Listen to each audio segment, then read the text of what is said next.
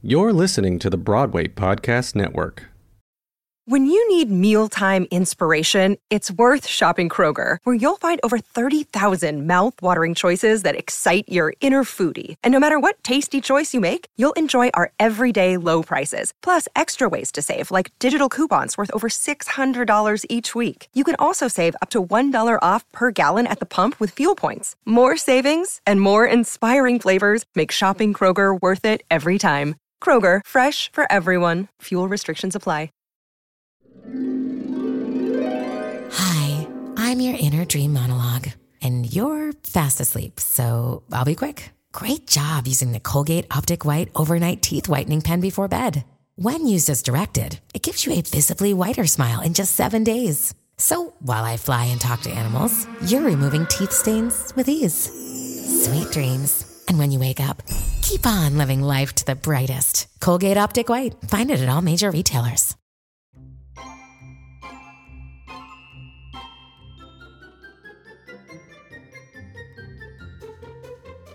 Hello, and welcome to another fabulous episode of Dear Multi Hyphenate. I'm your host, Michael Kushner, and I'm so excited that you're joining me for this wonderful episode featuring producer Jamie Forshaw. Before we get into it, some housekeeping as always. Uh, my husband and I have been renovating our lake house. It's been so exciting. We've been getting to know, you know, each other in this new element. Um, we were supposed to take two weeks off for our honeymoon, but we're like, you know what?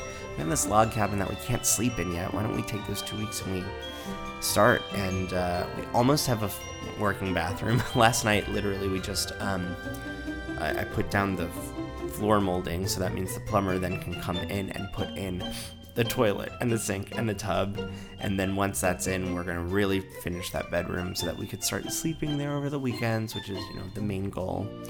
Um, and have a place for our puppy to run around and have space in. And it's just, you know, we're getting there, but I'm really proud of us. We, we demoed the bathroom and I put down a tile and this Schluter Ditra, you know, waterproof subfloor and put up drywall. And I'm really, I'm really proud of us. Um, Remy saved uh, the, the hardwood floor in the bedroom, the original hardwood floor in the bedroom that was buried under 50 years of black tar. So, you know, I'm proud of him and it's coming together. If you want pictures, I'm posting a lot on TikTok and Instagram at the Michael Kushner. So check it out. As Dina Martina legendary drag queen Dina Martina says, check it. So check it. Um, wow, I'm really cool, everyone. Uh, some more life updates. Um, I'm, you know, I'm of course still knock on wood in the photo studio. Um, and but as in true multi-hyphenate fashion, I love things that take me out of the studio and explore the world as well, um, without compromising my studio time. So I'm still photographing, same you know same amount of shoots per week, um, but uh, I'm continuing on with teaching at NYU and Strasberg, but I'm also joining the faculty at the Norwalk Conservatory. Uh, it's the inaugural year at NOCO, and I'm really excited about it. I'm helping build their theater business uh, prog- uh, program classes, so I'm just really, really excited about that. We're, it's looking to be an incredible syllabus, so um, really excited about that new program. Thanks for having me, Danny George. Um, but anyway, that's that's what my fall is is shaping up to be. Uh, I'm also doing a you know what I'm. It's like a strike sale, right? I mean, I'm trying to stay accessible during this time where we're on strike, and I completely support the strike and completely support the writers, and um, you know things are interesting right now. So uh, I'm trying to keep those rates accessible. So if you still need headshots and portraits and website photos and all that jazz, um, submit on my website, michaelkushnerphotography.com, and we'll send you the rates. We'll send you the discounted rates. I also do privates. Um, so if you're listening to this podcast, uh, I would love to work with you one on one. Send me an email at um, no, not at. uh, send me an email yeah, at dear multi-hyphenate at gmail. It's like with those with the social media handles, I'm so used to like saying at before. You can email me at dearmultihyphenate at gmail.com or message me at the Michael Kushner or at dearmultihyphenate. Um, I would love to hear from you. We could talk about agent manager strategy. We could talk about creating your own business. We could talk about your online persona, like business strategy. I love it. Let's do it. Let's talk. Let's get you to be a multi hyphenate in this industry. Um, so just you know, contact me. I can't wait to hear from you, and also make yourself known if you listen to this podcast. There's so many people that like talk to me, and they're like, "Oh, I listen to your podcast," and I'm like, "Amazing! Can you put that on social media, please? Tell people to listen to it." Um, so you know, tag me, tag your favorite epi- let me know your favorite episode. Um, if there's a quote that stood out to you, a certain conversation, whatever it is, uh, post it on Instagram, TikTok at the Michael Kushner at Dear Multi Hyphenate. Um, and also rate, comment, subscribe on Apple Podcasts. Like that all really, really helps. So please do that.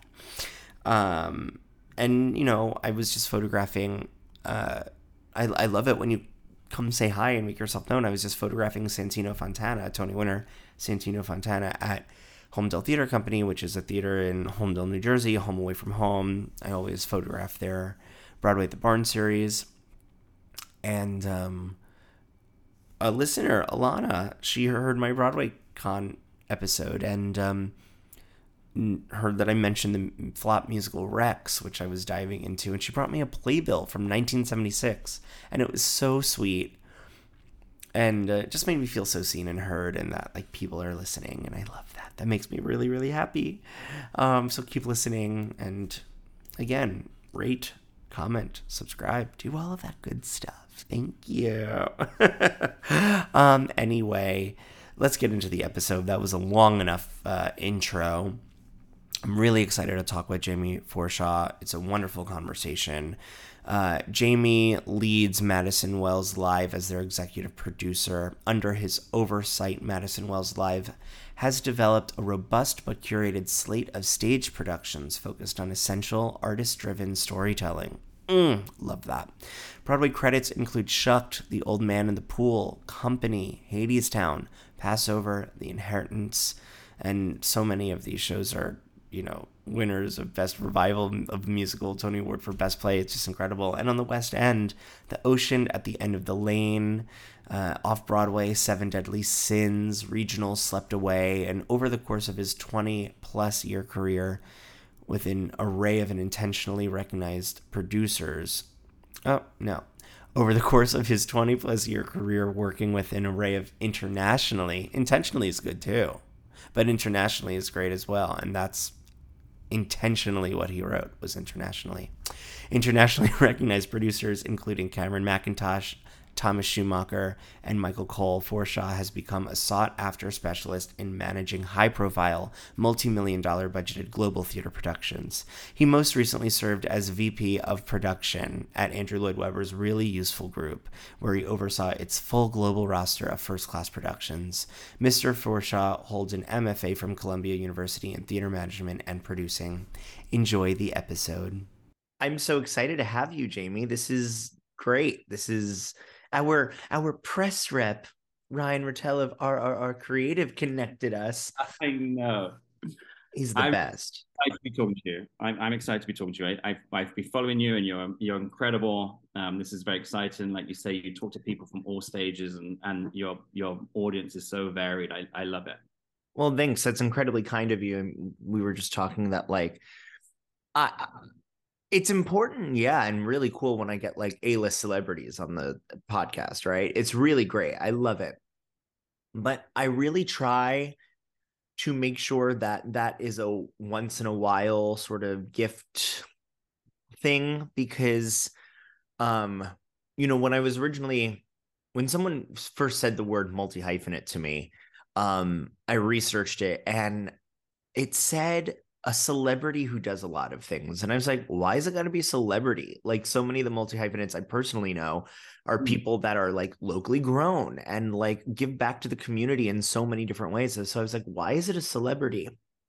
So when creating this podcast, I was like, I, I don't need it to become a show where I only um invite, you know, egots on or i'm trying to look at the or the current hot broadway celebrity. It's not it's not about that. It's about the people that are that are keeping the industry running and they might not be their story and perspective might not be centered all the time. And sure maybe um they're not the most popular person around the middle school age or the high school age they're not in Beetlejuice. They're you know what I mean. They're not the person to, cos- to, to cosplay, but yeah. But there's someone that needs their story. There's someone that needs their perspective of how do I join the industry? Where do I start? How do I even start raising money for a project? What do I what do I oh do? Gosh. And that's the goal with my guests. Oh. With my guests, yeah.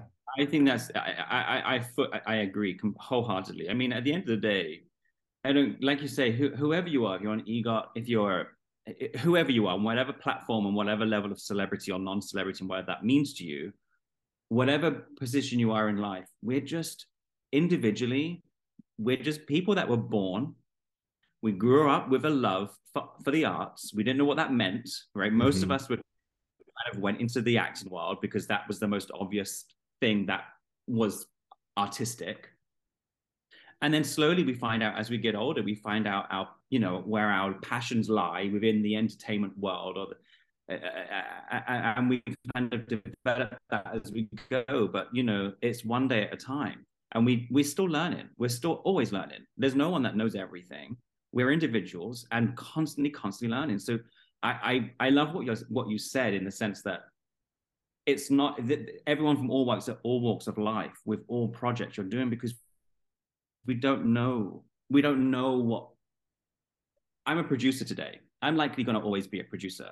But what that means to different people to, to everyone else is it will vary to whoever who you say what does a producer do? You'll get a different answer. So for, for for me i'm constantly like i'm on a journey and my journey won't end until the day you know that i i, I move on you know to the other world. And and i'm constantly learning and it's by talking to people like you and to uh, talking to anyone that we constantly learn new things. Uh, that was a bit of a ramble, but it was tr- it was agreeing and wholeheartedly saying, "I love what you're doing." We ramble under wow nodes apparently.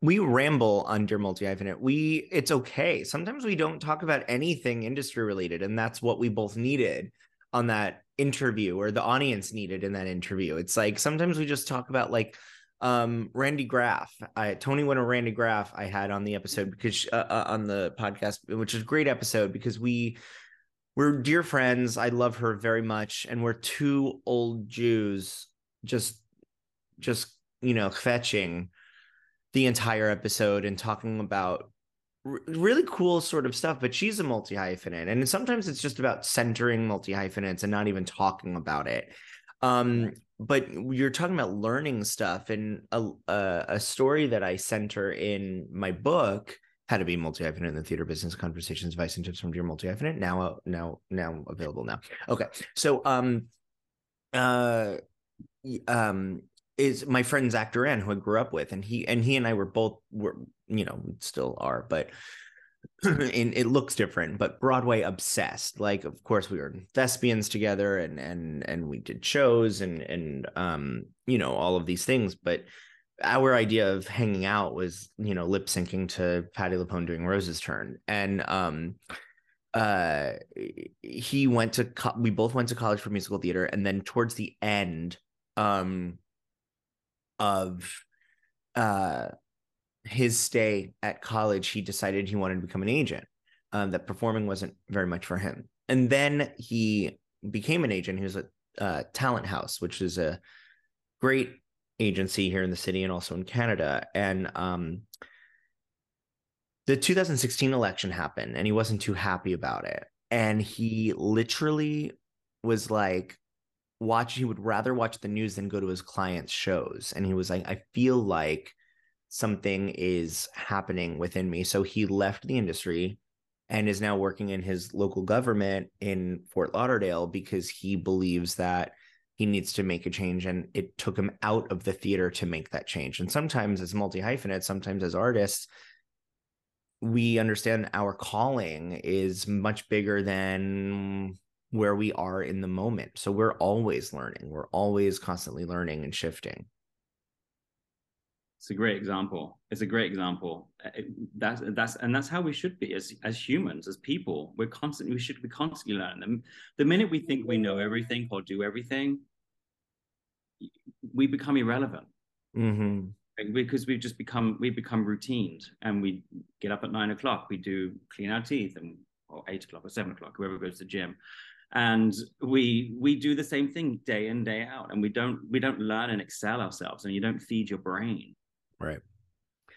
Um, we so, have yeah. to we have to we have to because we're humans first right in order for us to create art we have to be humans first we have to take our experience and we have to then put it on stage and then we have you know then we write it it's like the people that only eat sleep and breathe auditioning or only Right. eat sleep and breathe you know whatever it is it's it what what do you bring uh what are your current experiences that you're bringing and um you have to be a person first you gotta you gotta watch the news you gotta read stuff you gotta take a trip you gotta remove yourself for a second and make mistakes and fail big and then you bring that and then that's how you keep it alive so Exactly. You bring it. It's life experience. You bring that to, to what we do as artists in whatever that capacity that means to us. and i always say you know multi hyphenating is born out of um you know it, a multi hyphenate is an artist who has multiple proficiencies which cross pollinate to flourish professional capabilities. That's what i say. Um basically it's someone that does a lot of shit uh but they but all the shit that they do is cross pollinates with each other. Um but multi hyphenates are normally um othered or decentered marginalized people because um the industry usually centers cis white straight stories and Right. um we as a gay jew for instance right? Like i look at some of my heroes like even with tin pan alley creating musical theater why did why did george and ira gershwin and everyone start writing musical theater? And it's because we weren't allowed to do anything else. We weren't allowed to do anything else so we created musical theater. And but it's mel brooks look at him. It's like the way the reason why he created most of the art that was to laugh in hitler's face. It was for survival. It was for healing. Um look at you know lin manuel miranda look at Issa Rae look at uh Whoopi Goldberg look at um Oprah look at um Shakina Nayfack look at uh so many incredible people that are multi hyphenates that come from communities that are marginalized. And it's because they have to tell their stories. They're the ones that have to write them and bring them forward. So uh in order to be a multi a multi hyphenate you have to Mm. live. You have to learn. You have to uh, you know you have to bring your perspective um to the table. And uh i don't think you can be a multi hyphenate if you're only focused on uh i have to be careful what i'm going to say. If you're only focused on the craft you have to be a person. You have to be a real person. Yeah, fully. And and and everyone you just mentioned, you can you can see how you can see that you can see the background and you understand that. exactly You have to. You have to listen. I think the the more the the the, the round down of this is you know we have to be human. We have Mhm. to we have to and we have to communicate and respect our people, Mhm. everyone around us, and listen to the listen to everyone's stories because everyone's stories is unique and and individual, and yet they all intertwine. We all intertwine at the end of the day, and our stories div- overlap into others into each other's stories.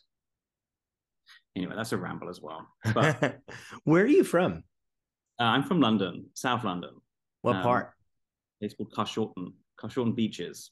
Oh, um it sounds really glamorous beeches being the, the tree not the sea um uh so it's full of trees um uh but it's it's near i mean the the place the place that people will know or hear may have heard of is croydon um which is where adele's from and um uh god i'm blanking on everyone else but lots of people are from croydon because the uh there's a big um art school there Um, I lived in London uh, for about five months. I studied abroad. I went to Ithaca for musical theater. Yeah. And uh, the London Center is was on Gloucester Road, and it was right next to mm, was it Gilbert or Sullivan's house? One of them, uh, which was really cool for me because I love Pirates of Penzance. I love I love uh, GNS, and um, that was really cool. And I can safely say that that semester abroad, living in London, was some of the best moments of my life. And I'm I, I'm a New Yorker. I love New York. It's in my blood. I want to be here forever. But damn, I love that city. I love London, and any chance I can get, I can go back. I I do, and I love it, and get to see the incredible theater that's produced there. Um, but truthfully, some of the best memories and experiences I've ever had were there. It was amazing. Same, and I hear that a lot. I mean, London is it's a magical place. I think part of it, you know, I think Europe in general. I think part of it's because of the age and the history that it that it has. I mean, the mm. you know, you, you, especially in London, you, you know, you can't turn a corner without some piece of history or some hi- historic piece of something is there, and it's it's gorgeous. And and you know, I think I think there's something magic. You know, the grass is always greener. We all know that. Sure. Um, there is something magical about London. I mean, every time I'm back home, I love it but I'm there for maybe a month or however long, and I'm like, oh, I itch to get back to New York.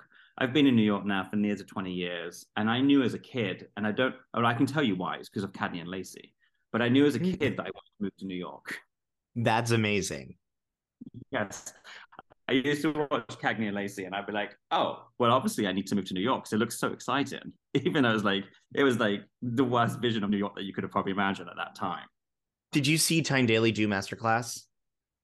I did. The the West End production. Oh no, I saw her when she did um uh, at the MTC, right? Yeah, I saw both because oh, because that I saw both. Just you know, just putting it out there. Um, the, uh, this isn't a competition, but I did see both. Um, I that production I it saved me because you know I first of all I think she's absolutely brilliant and um uh there's um that line is all about you know uh, that the show is all about you know why we do what we do as artists. So um i was having these questions but i was having these questions more about life. I was having like this existential crisis. I i mean it sounds kind of wild. I literally didn't understand what music was. I didn't know why i had hands. I i i didn't i forgot like i i think it was like a nervous breakdown in college because I I didn't nothing was familiar anymore. It was very strange. Everything was all of a sudden very I was like, why are there windows? What are windows? Oh, right. Okay. They let in ventilation and like they let in like everything. I was starting over. It was very, very weird. Um, so seeing certain shows helped, and Masterclass was one of them because of the headiness of Terrence McNally's script um about why we do what we do and which is a huge uh a huge part of being a multi hyphenate and an artist why we do what we do. But um i stage doored it because i was in college and um because i was in college. because i was in college. It stopped after college because i'm a professional now. Um and uh for some reason tyne daly like grabbed my hands and she was like I think you need this quote. All art is trying to be life. No, what was it? All life is trying to be art, and all art is trying to be music. Isn't that beautiful?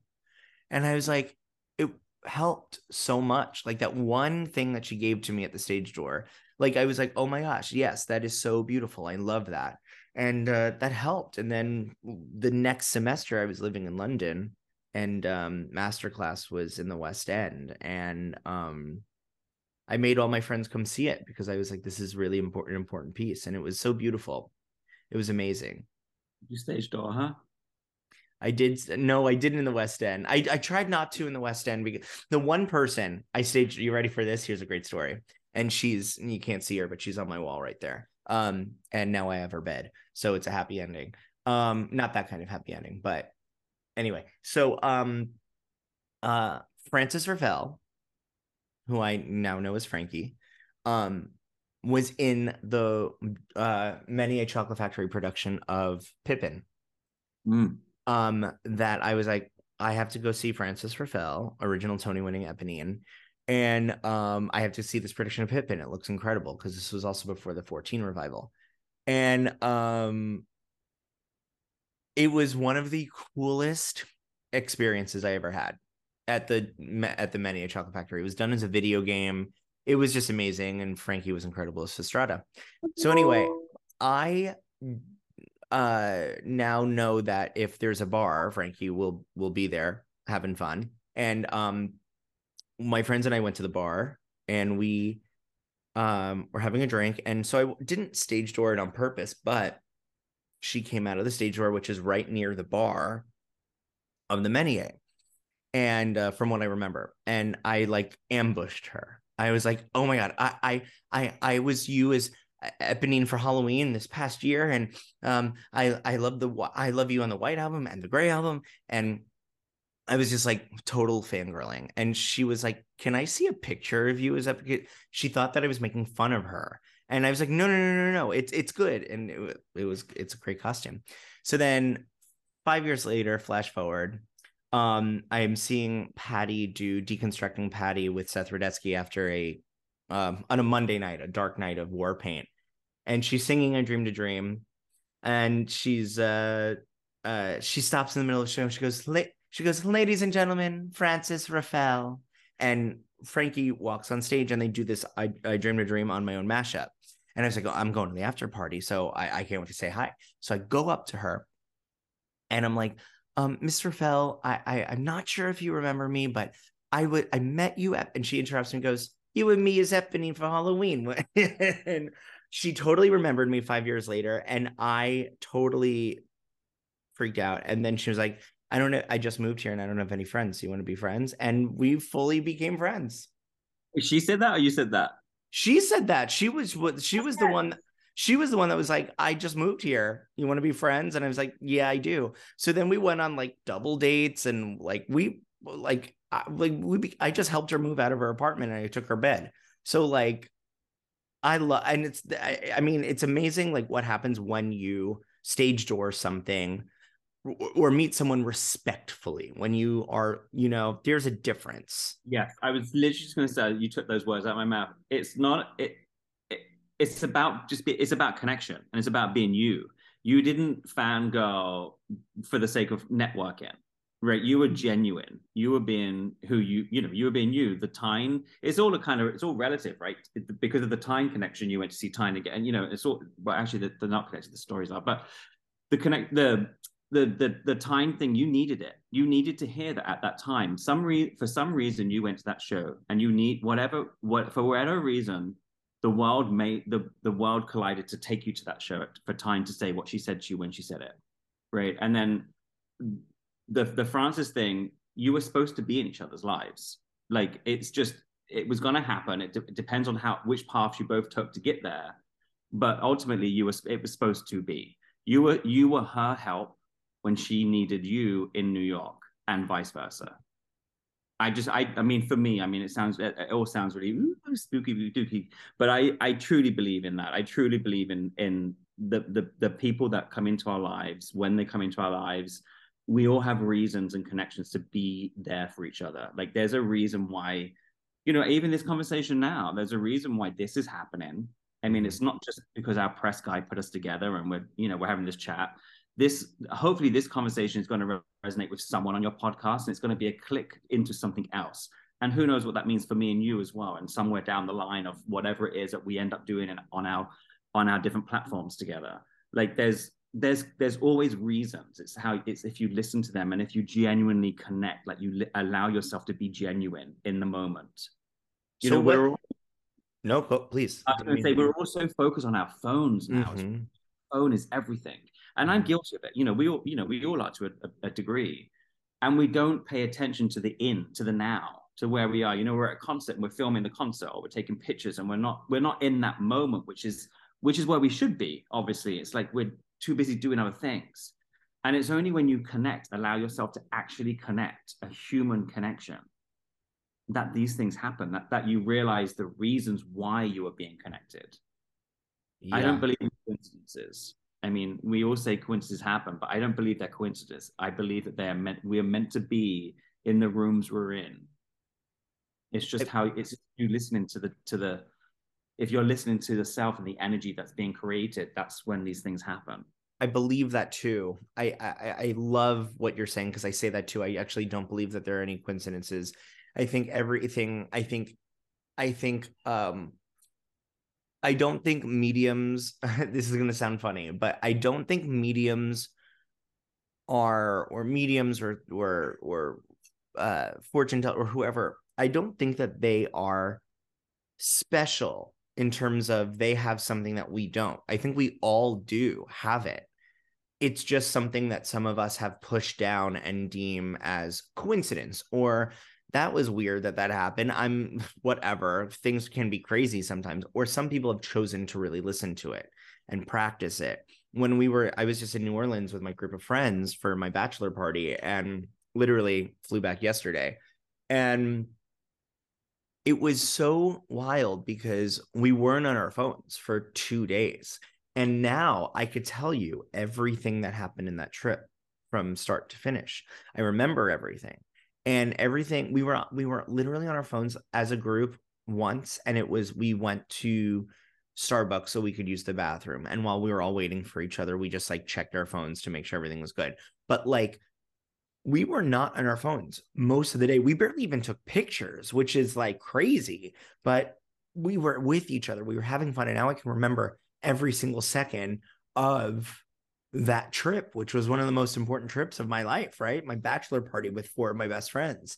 And also, we, I think, experienced more of um the spirituality of the place because there we were on a ghost tour and um, Josh one of my best friends on the trip was we were walking and this woman was in conversation ready for this in conversation with another woman and she we're walking past we're on a ghost tour walking past and then she locks eyes with Josh walking by she's talking to this woman and then she goes I tried to warn them about you Josh and then continues walking with her friend and walking away. And the five of us were like, what the actual fuck was that?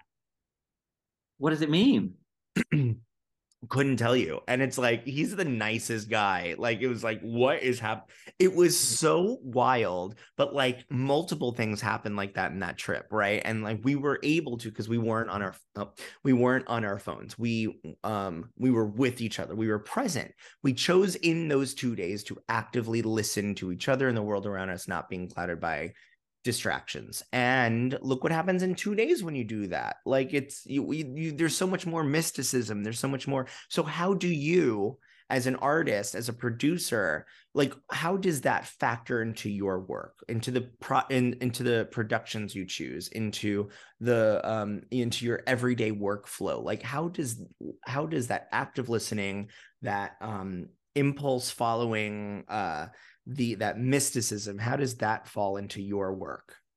It's a it's a great question. It, it, for me it, it's about well it's about does i think this is obviously the, the, obvious answer for i think every creative is how does it speak to me? Mm. right? How's this piece? How's this whatever the idea whatever the ip is the intellectual property that you're working with how has it spoken to me mm. or to you if it be it an article you've read or a book you a, a book you've just picked up or a movie you've seen or a, however the material is coming to you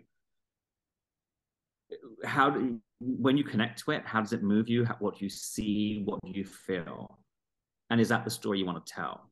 And ultimately if you're if you're if you're moved and you're feeling something you know that that story needs to be told be it, be it your own story or be it a story that you know other people need to hear because you know like you said earlier and the same things is that there's everybody needs something at some time. Mm-hmm. that that kernel of something just to help them. Um, and so that's kind of how that's kind of how we at Madison Wells Live at least choose our our pieces. Like it's it's about stories that haven't been told voices that need to be heard. Um, kind of you know the, the hope is that we give platforms to artists and creatives that haven't had those platforms or, or or or not to the extent that we're trying to give them or you know trying to put our shows onto. Um we're, we're developing one show um a play um based on a book by ali benjamin called the thing about jellyfish. And it's a beautiful um it's it was a ya novel um a New York Times bestseller. We're, um, in the same way that Curious Incident was, um, we're developing it in the same way for for adults, for the adult audience who can bring the the you know the younger audience.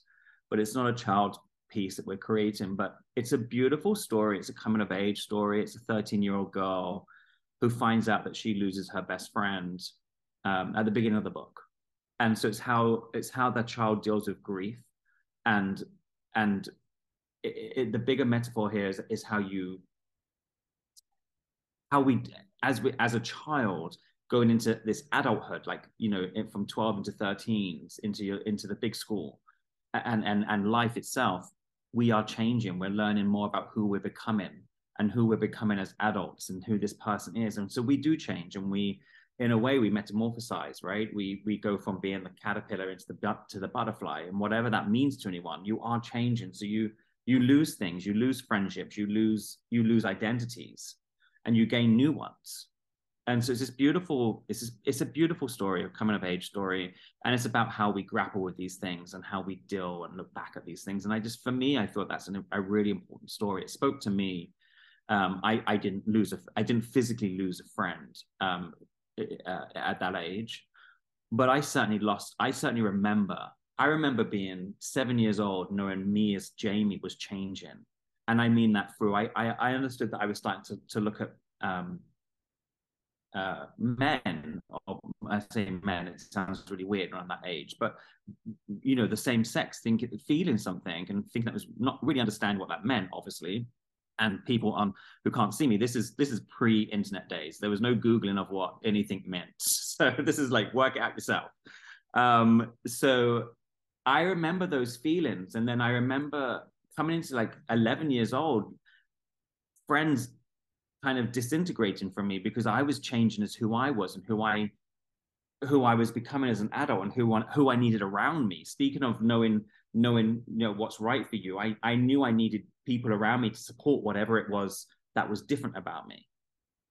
Um, and so that was a really wa- rambled way of saying that's why this this book really spoke to me on different levels and and I feel like it's a story that's not really told. It's because there is a kind of grief there is a kind of grief of growing up. You have to learn how to let go of this thing that you're not anymore, which is a protected, innocent child. I mean, hopefully that's the life you were brought up in. You know, you all of a sudden have to become this adult. You have to become responsible. You have to take responsibility for your own things. And only you are going to get you there. And so it's a long way of saying that's why I loved and really resonated with this book called The Thing About Jellyfish and that's why we've been adapting it into a play. Um, so we're working with Tyne Rafaeli, who um, who will be directing it. Um, Eve uh, writing the book, and um, it's going to be great. I'm I, I, I'm super excited about it. Super super excited about it. Um, and then there was another piece, very different piece uh, that I came across my desk, and it's about the creation of. It's what actually was called the cradle of jazz. Um, it's a piece called uh, currently titled Jenkins, working with Whitney White, who's an incredible director. Um, and she, the, the, the basic story here is in the 18, 1880s, there was a, a Reverend Daniel Jenkins who um, created the first black orphanage called uh, Jenkins Black Orphanage. And he had about 100, 100 orphans in there, all of varying age between 4 to 18. And he had about 100, and he realized they, they were starting to cough in the evening. And to help, and he realized that they had contracted TB, tuberculosis. And so to help, he realized to help them, that he had to build up the strength of their lungs. So he asked his congregation to bring in all the instruments they, they all had, wood instruments, wind instruments, and he brought in musicians and he taught them all how to they, he was they were taught how to play these instruments um, inherently they were actually very good. So from that he created jenkins orphanage band. He put them in civil war uniforms so they were less threatening on the streets. And on a sunday outside church they would perform church music. There's about 15 to 20 people in the band. He had two young boys conducting with their little batons pretending to conduct doing a dance, made up this little dance for them, so it was entertaining. Um, they were great. They got known as the Charlestons. I should have said this is in Charleston, Carolina. Um, so they got known as the Charlestons. They went on small little tours to make to raise money for the orphanage. In the evening, the, the kids would practice on their instruments and they would start playing with each other different sounds, not the church music. Jenkins heard this musical conversation happening and he inc- and incorporated it into the music. So it so it started to play on the streets. New music, new sound. No one's heard this. We then uh, cut to Louis Armstrong, Duke Ellington, Jabbo Smith was in the band. Uh, Duke Ellington and Louis, uh, Louis Armstrong, as kids, heard, the, heard saw the, this band and heard this band. Credit having seen that band as the cradle of jazz. If they hadn't have heard this music in the in, in, in when they did, they wouldn't have created and developed the music that we know as jazz. Um, it's an incredible story, a true story that is relatively unknown. Um, Porgy and Bess, speaking of Porgy and Bess, uh, there's the jazz scene mm-hmm. in, in Porgy and Bess. The, the, and you have the jazz band coming on stage. Um, that's the Jenkins band. That was written because they were seen, and so they were incorporated into it. When it opened on Broadway, the Jenkins band were in the orchestra playing. It's an incredible, incredible story. It, go, it, it, it goes on. There's many tangents. This, this gentleman's amazing history. So that's incredible. To me, for obvious reasons, but it's also it's a story of you know ultimately you boil it down it's one father's journey to save his children and the the strengths and the lengths you would go to to do that. And through that becomes this you know this new sound that's created that is goes on to influence the sound that becomes jazz to Louis Armstrong and, and Duke Ellington and and and the list goes on honestly. Um, all through one you know Jenkins desire to help his children fight or live with TB to build the strength of their lungs I mean, I think more importantly as well, you think in the 1880s, um, you know, this orphanage was created um, in, in, in South Carolina. It's just, just, you know, the, the hardships that must have been, that had, would have gone with that as well. So it's an incredible story. And there's also, there's another element to that last part of the story, which is the two boys, the batons, when mm-hmm. they would mm-hmm. do dance, to make it entertaining. Well, this, because this, this sound of this kind of this, what we now know as jazz sound, was so like infectious. The people that would stand and listen to it, they would start copying that dance, and that dance becomes the Charleston. Oh, Crazy, that's right? wild. Right. Hey, it's Kaley Cuoco for Priceline. Ready to go to your happy place for a happy price? Well, why didn't you say so? Just download the Priceline app right now and save up to 60% on hotels. So, whether it's Cousin Kevin's Kazoo concert in Kansas City, go Kevin, or Becky's Bachelorette Bash in Bermuda, you never have to miss a trip ever again. So, download the Priceline app today. Your savings are waiting. Go to your happy place for a happy price. Go to your happy price, Priceline. This episode is brought to you by Shopify. Whether you're selling a little or a lot, Shopify helps you do your thing, however you cha-ching. From the launch your online shop stage, all the way to the we just hit a million orders stage. No matter what stage you're in, Shopify's there to help you grow. Sign up for a $1 per month trial period at shopify.com slash special offer, all lowercase. That's shopify.com slash special offer you know it's it's so incredible hearing your passion for these projects because i feel like you know once you start hanging around the industry for a while you start to understand like maybe the producers weren't so passionate about this project or something got lost in translation here or um, what is the why of why this show is happening. And I believe that there are shows that absolutely need to happen for us to get out of our heads and and forget about the world. They those serve just as much purpose as a show that is holding a mirror up to society, right? Like play that goes wrong or or Peter Pan goes wrong. I just saw Peter Pan goes wrong on Broadway uh a week and a half ago or something like that. And I forgot about the world for, you know, an hour and a half. I forgot about the world and I forgot about everything that's happening in it. And then I was able to sort of refresh and you know genuinely laugh about something and and and not worry about if it was racist or anti- anti-semitic or transphobic it was just genuine fun which was great um and so that serves a purpose right and then uh and then i see a show like leopoldstadt which is so important so um uh specific to a certain history that as someone as a as a Jewish person, the only art I really see that has to do with Judaism is Holocaust or something like that. You know what I mean? It's usually a Holocaust story, and it was different. It was, um, yes, it it was before the Holocaust, but it talked about a Jewish identity that I didn't know existed, or you know, people running away from their Judaism. It was really interesting.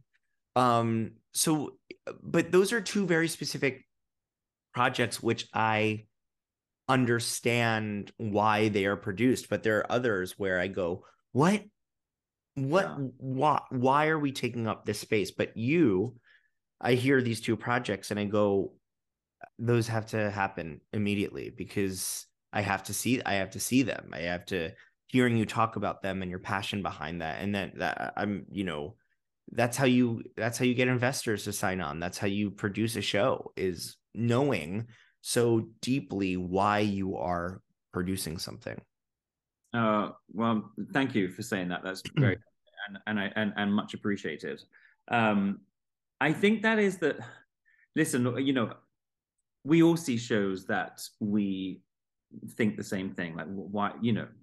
And that's okay because somebody else would have seen that show and didn't think that and thought that was great. And that's you know that's the great thing about art. It's all subjective right? Our our opinion is is is literally that it's our opinion. And it's okay to have that opinion be kind with it but it's okay to have it because someone else will have a different one so but but but you know there are times when you see shows where you're like how did that get to that what was the original idea behind that mm-hmm. and i think what's important for everyone to remember which i think sometimes we forget is it takes a long time to create theater. Mm-hmm. You know, such you know shows will take. You know, the Jenkins show, the the the the, the jazz piece I'm talking about. You know, well, actually, both the shows I'm talking about, we've been doing for you know not shy of two years, mm-hmm. um, and they're in varying stages. But they've, you know, the play is closer to becoming fruition than than the Jenkins piece. They're going to take a few years, and I think you it's easy to get lost when you're involved in something so for so long in that way. And the other thing I think is is is easy to to happen is surrounding yourselves with yes people. Mm-hmm. I think it's important to not surround yourself with yes people, and I think that's an obvious thing to say. And I'm not saying that anyone does that on purpose, but it's it becomes it becomes hard. I think that the higher you become up the food chain in an organization, I think sometimes the harder it is for some people to say no to you or to tell or maybe to tell the truth and I don't know. I think sometimes, obviously, it, it, this is an obvious thing to say, but it's it, it outside eyes are always better than inside eyes, mm-hmm. and I and you should heed the advice from those outside eyes. We should bring back show doctors. Honestly, you know what I mean? It's no, I, absolutely. I mean, they got such a bad flack, and I, I mean, sometimes for right reasons, but because sometimes the show doctors came in and didn't really do anything good, and right. you know that's a problem, right? And then you're like, what's the point? You know but I think it's before that. I mean, you know, most shows do out of town tryouts, or you know, you're doing a regional somewhere, and whether you come to Broadway or not to Broadway, you're just out of town because you're not in New York. It's irrelevant. Having somebody listening to your preview, the reason why previews are really there is to listen to your audience. What's working, what's not working. Mm-hmm. Let me let me look at it subjectively. Does that scene work? I know I spent ten thousand dollars on that scene piece or that costume, but is it really doing what it's meant to do? Let's not keep it in there because it cost me ten thousand dollars or fifteen thousand dollars or hundred thousand dollars. Like, yes, that's a that's a that's a tough band aid to rip off, but rip it off because you'll you'll be you'll benefit from it three years down the line when your show's still running. Right. Yeah, and, and some sorry, didn't mean to interrupt. I was going to say it's also easier. It's this is easier said than done, and we all know that. You know, we, right we get caught up in ourselves. we love our projects, and sometimes you can't see the wood through the trees.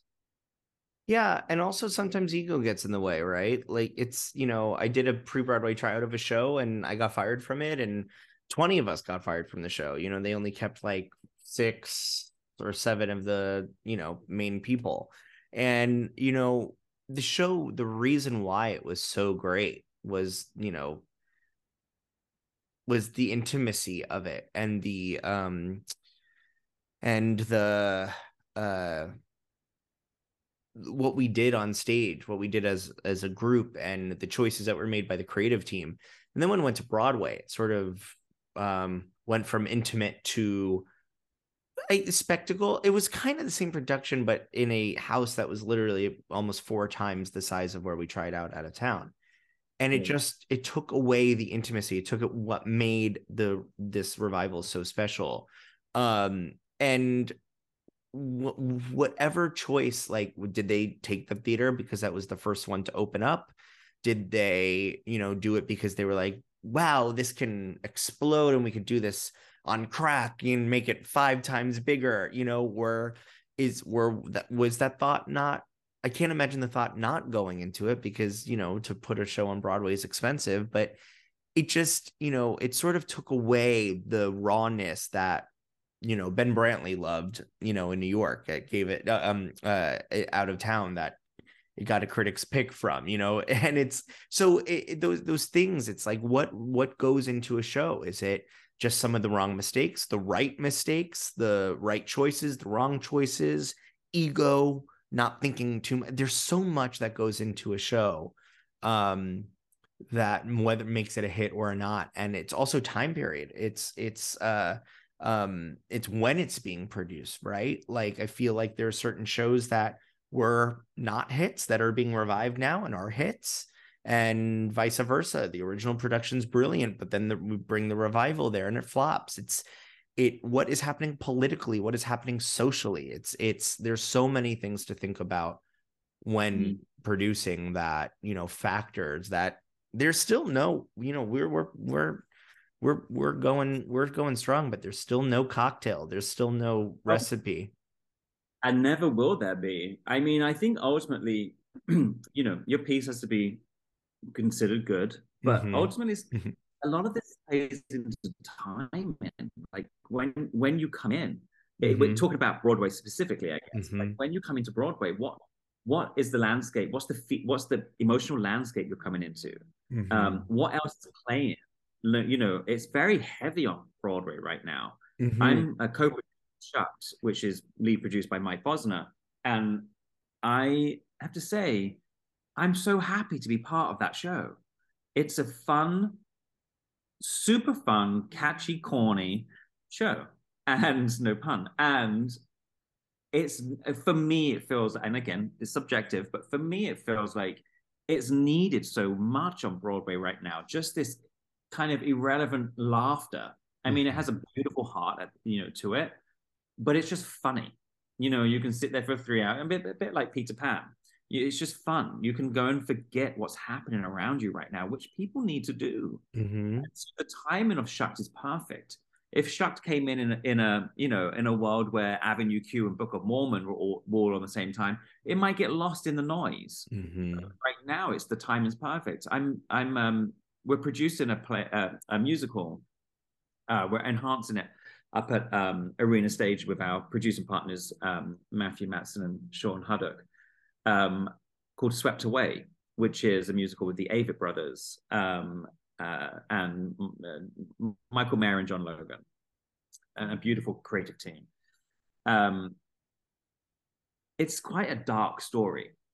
It's a beautiful story. It's a story of of redemption and um and actually like kind of how how much you will go how far you go to, to protect your loved ones um the music is if you don't know the Avett brothers and their min- specifically their Mignonette album but the music is sublime it's what drew me in the music is gorgeous but you know we're doing a we're trying out in the fall if we were to come in to broadway now I don't know how I don't know how the, the, the emotional landscape how it fit in there. But we don't, you know, next year's another year. You know, something mm-hmm. out. You know, it could be that we come in next year in the, the spring or the fall and it's uh it's the right time. It's so true. it sounds like i'm shooting myself in the feet by saying that but but but it's it really is it's about timing and sometimes people take a theater because it's available and it's not always the best thing to do and sometimes you don't need to go to broadway. Going to broadway doesn't make your show a show. It doesn't mean oh great that's success or failure I understand the economics of, of Broadway and understand why people like to go to Broadway and what it does for the title. But but sometimes you can kill your show by going to Broadway. You could have a much longer life licensing or touring and or you know international and never come to Broadway. You don't need to come to Broadway. It's great. It has its perks, obviously, if your show's a success. And and we all know success is different from many different ways. What does success mean? You know, we think of it, you know, producers, I guess, think of it as from predominantly from a financial point of view, but there's also critical success and accolades and and all the other things that come with that. Again, another ramble. No, I love a good ramble because in the variety, in the variety article um, that came out in uh, announcing um, new projects that Madison Wells is doing. Uh, you know, one being um, the thing about jellyfish. Uh, I believe it's uh, Gigi Pritzker. Yeah. Yep. She says, I'm super bullish on the theater business, especially if you define theater more broadly than the 42 venues that are Broadway. There's a world of opportunity that's very exciting. And it's so true. Theater happens everywhere. One of my favorite shows that I've ever seen in my life is that Pippin revival with Frankie Ruffelle at the Menier Chocolate Factory a non-conventional space that um, just took a risk in terms of the way it told the story, and I was obsessed with it. That and that wouldn't translate to a Jewel Box Theater on Broadway, or wouldn't it wouldn't translate to a Broadway theater. But my experience there was uh, was brilliant, and I'll never ever forget it. And I don't care if I'm the only person that loved it. I loved it. Um, the She Stoops to Conquer revival that was in 2012 at the National Theater with Sophie Thompson. Um, I was obsessed with it. I was obsessed with it. And um, I don't know if I necessarily would have been obsessed with it if it was done in a different space. I loved the grandeur. I loved it being on the drum, the revival. So there are certain shows that work beautifully in a proscenium space like Broadway, and there are some some that don't belong there. That that belong in in in a space uh, that's why I'm really excited to see Here Lies Love, the revival of Here Lies Love, because I saw it at the public and I thought it was so brilliant. I'm I absolutely loved it, and um, I'm interested to see what they do with the Broadway theater in terms of ex- excavating the seats, and we're going to be you know walking around. But will it work in a in the Broadway theater? We we, we can only tell by going and experiencing it, and um, that's the incredible thing about what you're saying is that it just doesn't it it a show doesn't have to be on Broadway for it to be a a success. Yeah, yeah. It, it, it, does not. It doesn't at all. And like you say, there's some of the some of the most profound experiences we have are in theaters that aren't Broadway. I mean, you know, Broadway clearly we see fan, many fantastic shows. Mm-hmm but theater happens all over the world and those theaters are, success, are successful and the shows are successful and it just just because you haven't seen them on broadway doesn't mean they don't exist and it doesn't mean that, that they aren't you know great piece of theater that mm-hmm. that do what they should do which is also you know make money. It's so true. I'm so excited to see shucked. I haven't seen it yet um but uh you know everyone is saying that there's so much heart involved. It's hysterical and of course alex newell is brilliant but something from a producerial producerial yeah producerial point of view is i love how much you didn't give away um in terms of bringing it to broadway. It got a lot of buzz with people being like what is this? Because it just sort of happened right? And which i loved. And everyone was like okay sure let's do it. And um and uh, I can't wait to see it because I know I'm gonna love it. Those are my favorite types of shows. The shows that sort of come in and just like everyone goes, "Oh my god, hello! Like where have you been?" Those are my favorite my favorite ones, and um, so I'm really really excited to see it, and I know I'm gonna love it, and um, it's also such an incredible creative team and cast. So can't wait. And and I love I love this show. So many of the shows that you've done, like the Company revival, which I also saw in the West End, absolutely loved. Um, the Inheritance. Uh, you know, there are so many shows that you've done that, like, they're, you know, we talk about like what makes a show a success and stuff. Um, and uh, and there I loved Pass Over as well, Hadestown, and I think um, you know, I say multi hyphenating is um is the it, the the only lucrative way in the theater business to ha- find stability mm-hmm. and um because you're constantly advocating for yourself you're the one that are making that, that are, that's making choices you are the one that is uh, funding your projects you're hiring people you're literally helping pay, people pay their bills it's socially responsible but that's also in part of understanding your why and why you do what you do. And you know i see that in the shows that you've chosen you know Pass Over was so great and and i understood why it was being produced. Same with company same with uh, the inheritance. And i feel like you know those um that's why we're still talking about these shows. Even though they're not on broadway anymore it's still why we're talking about these shows and why they've lasted with us is because I feel like there's a clear why, a clear understanding of why a show needs to happen from the pro- producing team. Yeah, I I fully yeah, thank you. I fully I fully agree with that, obviously, but I think it's more about those shows. They say a they say a why, like mm-hmm. they they're very clear on what they're saying and mm-hmm. why why they need to be said. I think yeah, you know, the company revival was had a very clear voice, you mm-hmm. know, it, and it was and it, and in a way, I tried to shy away from revivals personally, um, for for my own reasons, but I couldn't help with this one. I, I think the vision on this and, and the and the way the story was truly revived. Like for me, the revive is not just a case of let's put this back on because the music's great. It's like why? What is it about telling the story now that's important? Like why is this story different now than it was then?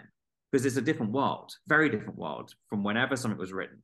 Mm-hmm you, there has to be a reason why it's relevant now. And I think company, I, I think t- truly nailed that. And I mean, Hadestown is obvious. Pass Over was was just a, a piece and a, and a, voice that needed to be seen and heard. Mm-hmm. I think that's when it's a, a wonderful, wonderful writer, um, uh, very smart, intelligent, and, and, beautiful. And beautiful. And the piece, what I think was really spoke and resonated, especially at the time coming back from the pandemic. Um, anyway, yeah, I, I I, I fully agree. All those pieces felt like and there was an urgency to what to what they would to, to why they were being there, and mm-hmm. and I think creatively as well, the teams behind them just produced a, a beautiful, beautiful pieces of theater. Another I, ramble. No, I we love that's what the episode is going to be called, another ramble, and I love it. Jamie Forshaw, you are amazing, and I can't wait to see you work with you chat with you again. Um this was such a fantastic conversation and thank you for being here. Where can we where can we if i hit this mic one more time where can we follow you? Where can we uh um uh, interact with you? What's your socials? Um so our work social is hey madison hey madison wells on um instagram. Mine's james e forshaw. Um and then there's the websites and there's the web and facebooks and all, all those things. Uh, they're the best places to reach us i guess. Instagram well, Jamie, thank you so much. And thank you all for listening. As always, please follow Jamie and Madison Wells as well, but also Dear Multi Hyphenate and at the Michael Kushner on Instagram.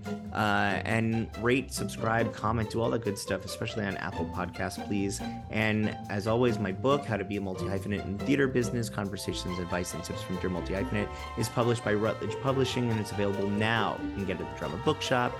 You could do it on Routledge. You could do it Barnes and Noble. You could do Amazon, all that good stuff. So please, um, you know, I have a new floor to put in the house, so uh, buy a book or a hundred, whatever it is. Um, but thank you all, and uh, more soon. You're the best.